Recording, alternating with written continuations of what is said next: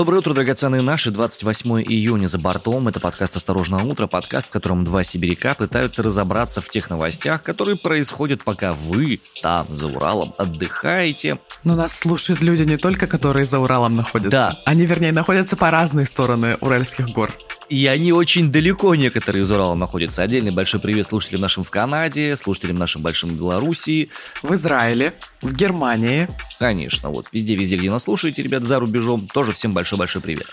Сегодня есть несколько новостей, но начнем с того, что представимся. Алина Тарасова из Красноярска. Иван Притуляк из Омска. И давайте нырнем, занырнем в новостную повестку. Благо, произошло за последнюю ночь много разных ярких событий, которые требуют обсуждения. В украинском городе Кременчук в торговом центре произошел большой взрыв. Обсудим подробнее, что именно случилось. В южной части Российской Федерации есть сложности с погодой, как будто бы небо плачет. Задержали Илью Яшина, а София Сапега попросила о помиловании. Поговорим об этих делах сегодня. В украинском городе Кременчук в торговом центре произошел взрыв. Об этом заявил президент Украины Владимир Зеленский. Точное число жертв пока неизвестно. По последним данным, в результате удара погибли 15 человек, еще не менее 50 ранены и более 40 числятся пропавшими без вести. Об этом сообщили в офисе генпрокурора Украины, что пишет коммерсант. Торговом центре города Кременчук Полтавской области Украины около 6 вечера по московскому времени вчера произошел большой пожар. Горела вся площадь торгового центра, это более 10 тысяч квадратных метров. Украинская сторона также отмечает, что в этот момент в торговом центре было более тысячи людей. Первый заместитель постоянного представителя России при ООН Дмитрий Полянский написал в своем твиттер следующее. «Похоже, что мы имеем дело с новой украинской провокацией в стиле Бучи. Необходимо подождать заявления нашего Минобороны, но уже слишком много бросающихся в глаза несостыковок. Именно то, что нужно киевскому режиму, чтобы удерживать внимание на Украине перед саммитом НАТО. Конец цитаты. Также нужно отметить и отмечает коммерсант, что в вечернем брифинге Минобороны России про Кременчук ничего не сообщалось.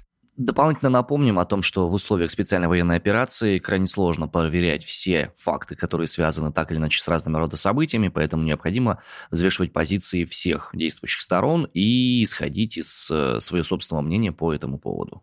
Ранее Кременчук уже подвергался обстрелам. В городе расположен нефтеперерабатывающий завод, который был крупнейшим производителем бензина и дизельного топлива в Украине.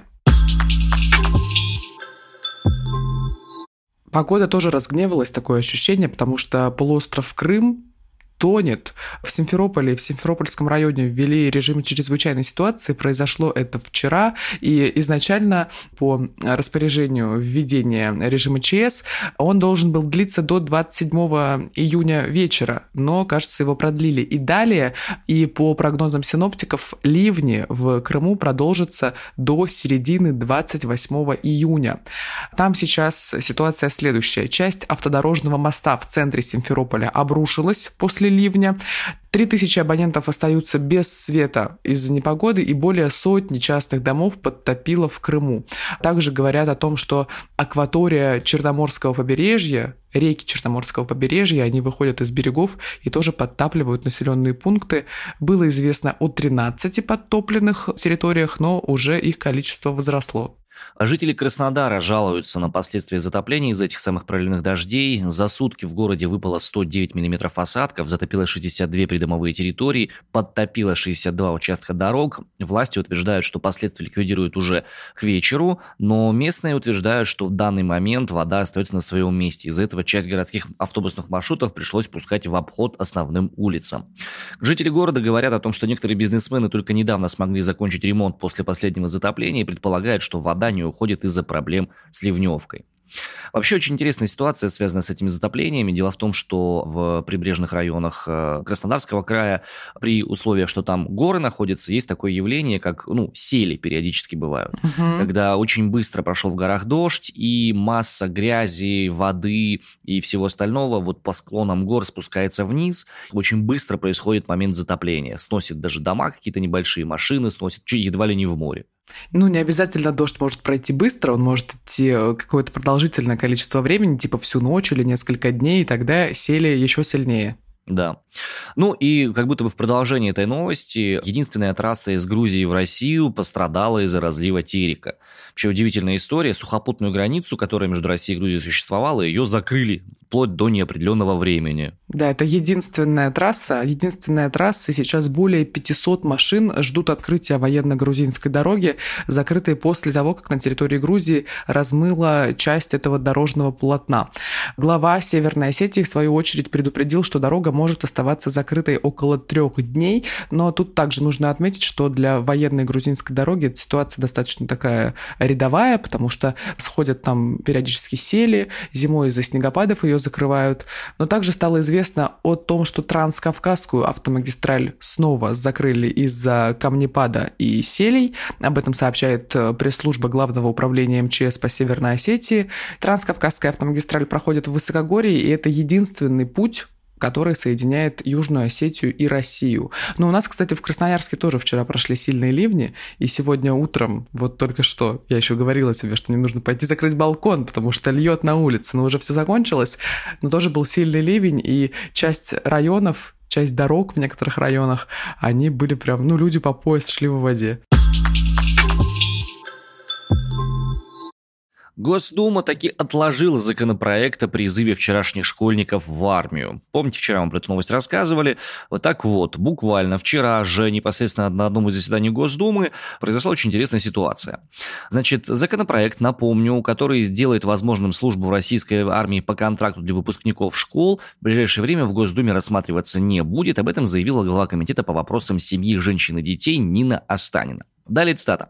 «Отличная новость сегодняшнего Совета Думы для всех матерей и отцов, кто поддержал мою позицию против закона о призыве по контракту выпускников школ.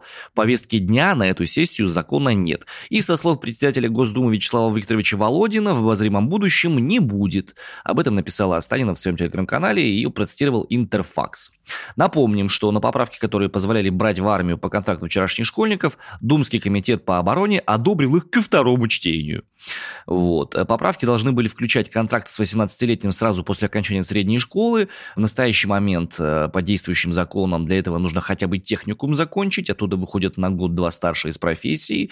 И вот, по словам Володина, рассматривать подобного рода законопроект в ближайшее время не собираются. Будем следить за этой ситуацией, потому что уж действительно уж очень какой-то людоедский, странный и страшный. Ну, мы поговорим сегодня еще о господине Володине, потому что много всего интересного он вчера наговорил. Но чуть-чуть попозже. Блок новостей о столкновении с законами. Муниципальный депутат по Красносельскому району Москвы Илья Яшин был задержан сотрудниками правоохранительных органов. Произошло это буквально вчера вечером. Об этом ТАСС сообщила присутствовавшая при задержании журналистка Ирина Баблоян.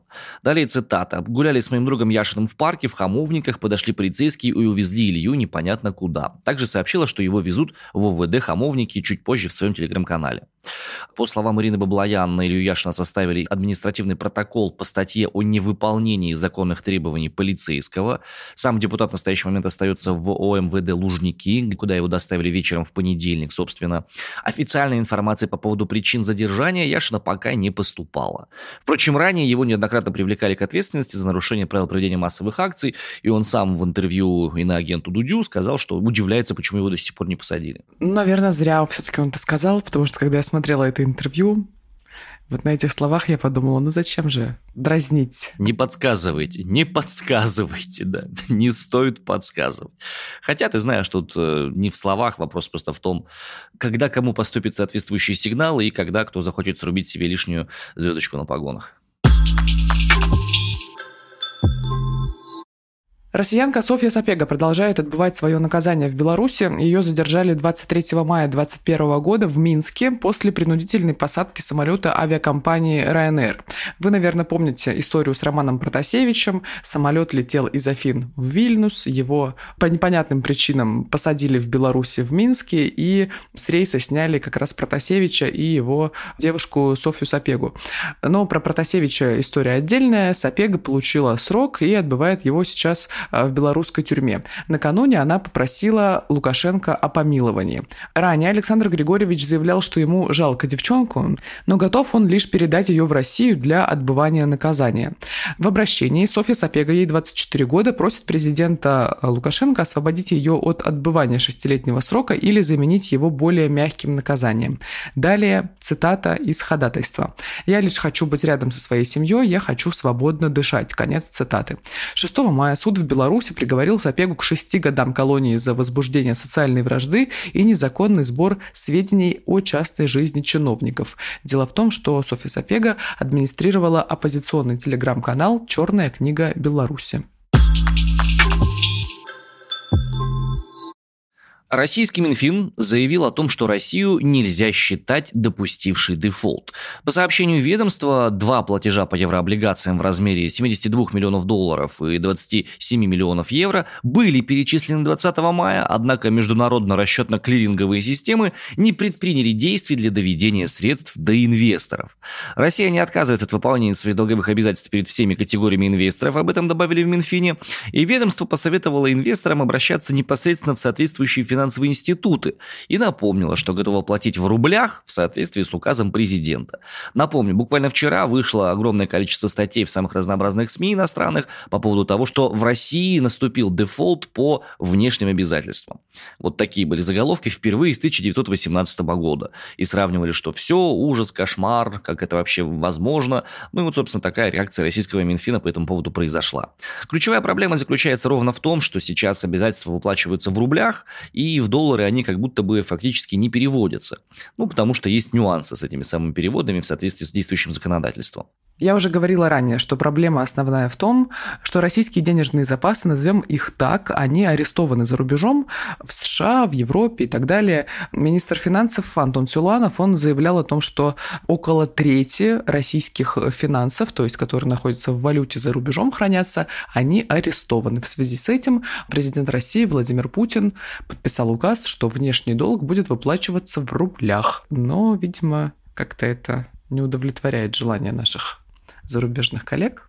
Слушай, ну я не знаю на самом деле. Ситуация странная, потому что, с одной стороны, вообще-то деньги платятся. С другой стороны, платятся не в той валюте, которая была изначально за запрограммирована. Да, ну как бы вот с одной стороны, они же выплачиваются. Что еще нужно? Нет возможности снять деньги в валюте, забирайте в рублях, мы же платим, вот мы готовы платить в рублях. А с другой стороны, а почему нет возможности снимать в валюте? С третьей стороны, а по какому курсу происходит трансформация этих рублей в валюту? А, тоже хорошее замечание. Сколько стоимость всех этих вещей? Ну, как мне кажется, на лицо навязывание своей собственной политики, собственной игры. И надо, конечно, чтобы договоры посмотрели соответствующие юристы, высококвалифицированные. Но, опять же, учитывая, какое отношение периодически встречается к праву нашему локальному, и то, что международные указы сейчас уже вообще Российской Федерации не указ, и локальное право имеет приоритет над э, международным, ну, тут как будто бы уже и каких-то изменений и справедливости ожидать как будто бы бесполезно. Слушай, ну тут тоже можно с разных сторон посмотреть.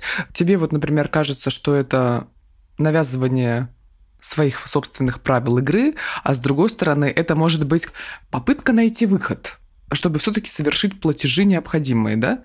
Как бы то ни было, ситуация достаточно странная, такая как будто бы патовая, и как она будет разрешаться в ближайшее время, тоже пока не ясно. Если для страны вот это признание дефолта особого значения не имеет, то о чем тогда говорить? Действительно не о чем. А вот Вячеславу Викторовичу Володину есть о чем поговорить. Слушайте, у нас есть синхрон на две с половиной минуты. Есть настроение, чтобы мы послушали его целиком. Но, наверное, это будет негуманно. Сначала расскажу, значит, сама. Очередное заседание в Госдуме произошло, на котором начал свою речь Сергей Миронов, руководитель партии «Справедливая Россия за правду». Он говорил о том, что его ну, на самом деле удивляет то, что происходит, например, на журфаке Московского государственного университета, что там преподаватели, которые открыто поддерживают нашего президента, приводят, значит, примеры конкретных фейков, их... Э, их шельмуют. Так он и сказал. Я не понимаю, как у нас на факультете журналистики Московского государственного университета шельмуют тех, кто поддерживает президента. Шельмуют. прямо студентов и преподавателей, которые не боятся говорить, что они поддерживают. Когда э, преподаватель, э, читая лекции студентам, приводит пример, вот э, источники фейков, и ставит слайд. Канал «Россия-1», Первый канал, РИА Новости. Это что такое? Это что, когда руководство факультета говорит, что журфак вне политики? Стоп, ребята, а кто вообще в политике? Разве мы не говорим про четвертую власть, про журналистику? И, кого там вообще готовят? Ну а дальше слово взял Вячеслав Володин, и, собственно, тут уже последовала такая, я бы сказала, устная рекомендация. Уволиться всем тем, кто не согласен. Поэтому хотелось бы, чтобы ректора не только на это внимание обратили, но и понимали свою ответственность. Потому что если такие случаи будут происходить, мы считаем, правильно было бы руководителям, занимающим должности бюджетных учреждениях уйти. Здесь вопрос стоит безопасности нашего государства. Здесь стоит вопрос будущего нашей страны. Поэтому давайте при всей нашей толерантности, уважаемые коллеги, ректора, осознавать свою ответственность. А там, где не понимают, возьмите и уйдите. Просто встаньте и уйдите. Иван, как думаешь, стоит ли нам уволиться? А нам-то с тобой почему? Мы тут вообще при чем? Мы вообще не имеем никакого отношения к журфаку и вообще ни к чему. Вообще рядышком сидим и фамилию не спрашивали. Но это же не только журфак и МГУ касается. Я думаю, что это просто как... Ну, журфак МГУ вы, выступил в качестве собирательного образа в этом диалоге. Да ну нет, нет, нет, нет. Тут давай мы не будем с тобой слишком сильно это дело все раздувать. Нет, это очень конкретно было сказано. Ну, мне просто интересно вот какая штука. То есть, получается, угрожают при этом ректорам, что их будут снимать с должностей, да? А, мне интересно, как это бьется, в принципе, с э, декларируемой свободой слова и декларируемой свободой распространения информации. Зачем ты опять вспомнил об этом каком-то эфемерном явлении? Это нет, ну почему? Слушай, это тот аргумент, на который ссылаются некоторые спикеры, когда говорят о многополярном мире, о необходимости альтернативных мнений в международном пространстве. Почему в международном пространстве это можно, а внутри страны это как будто бы нельзя? Почему разные позиции по дискуссии в мире это возможно, а внутри страны нет? Чем хуже русские люди и граждане Российской Федерации всего остального мира? Просто интересно. Ну, ты чувствуешь, да, как в словах Сергея Миронова и Вячеслава Володина буквально ощущается вот эта вот многополярность российского общества, российской мысли. Да не ощущается она там, не-не-не. Получается классическое двоемыслие. С одной стороны, все должны консолидироваться, и альтернативных мнений быть не может. С другой стороны, когда все консолидировались в мире, по словам вокруг Америки, это тоже плохо, и надо, чтобы консолидировались вокруг других стран. Есть в этом нарушение в логике. Ну а по поводу того, что на журфаке и среди выпускников журфака сколько там, 12 иноагентов оказалось, да? Ну, хорошо учили, что поделать. Ну и к новостям более бытовым, более заземленным. Тут в Икее началась закрытая распродажа для сотрудников. Телеграм-канал База опубликовал видео с начала распродажи в Икее в Химках. И там видно, как люди вбегают организованной толпой в магазин. Сотрудники предоставили скидку, однако им запрещено перепродавать товары или покупать их оптом. На Авито появилось несколько объявлений, в которых ищут сотрудника Икеи для участия в закрытой распродаже, чтобы через них как бы выдергивать что-нибудь там себе. Ну а на сайте написано, что сейчас товары приобретаются только сотрудниками Икеи, однако через несколько дней, по данным Омской Икеи 1 июля, э, начнется онлайн-распродажа для всех желающих. Оффлайн-магазины работать не будут. Слава богу, что не будут работать офлайн магазины потому что я смотрю на то, как сотрудники вбегают, вот, собственно, в Икею видео из телеграм-канала База я смотрю, и я такого в жизни еще никогда не видела, ну вот лично, да, офлайн, так сказать, только вот через экран, так сказать. Была похожая ситуация, когда у нас после коронавирусных ограничений открывали Икею в Омске, по крайней мере, было именно так, тоже толпы огромные были на входе и заходили туда и смотрели.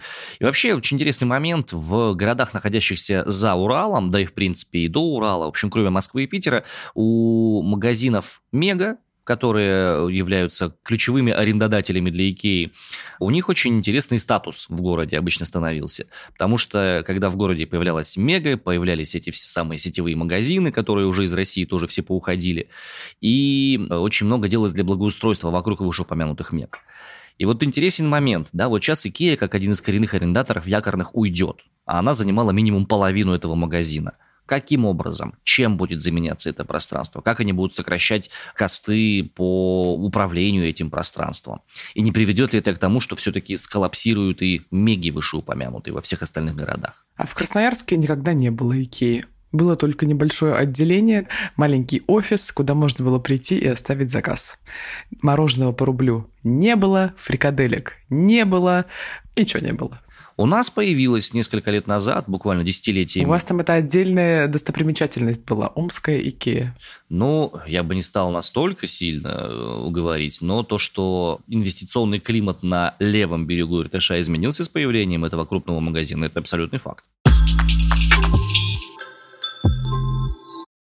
На сегодня у нас все. Это подкаст «Осторожно, утро». Его ведущий Иван Притуляк из Омска. Арина Тарасова из Красноярска. Каждый будний день рассказываем вам о том, что произошло прошлым вечером и за ночь, пока вы не обновляли лент новостей. А на нас можно подписаться в разных социальных сетях. Наши аккаунты называются «Осторожно, подкасты». Есть мы также на всех подкаст-площадках, где ждем ваши отзывы. На этом у нас все. Пока. Адью. thank you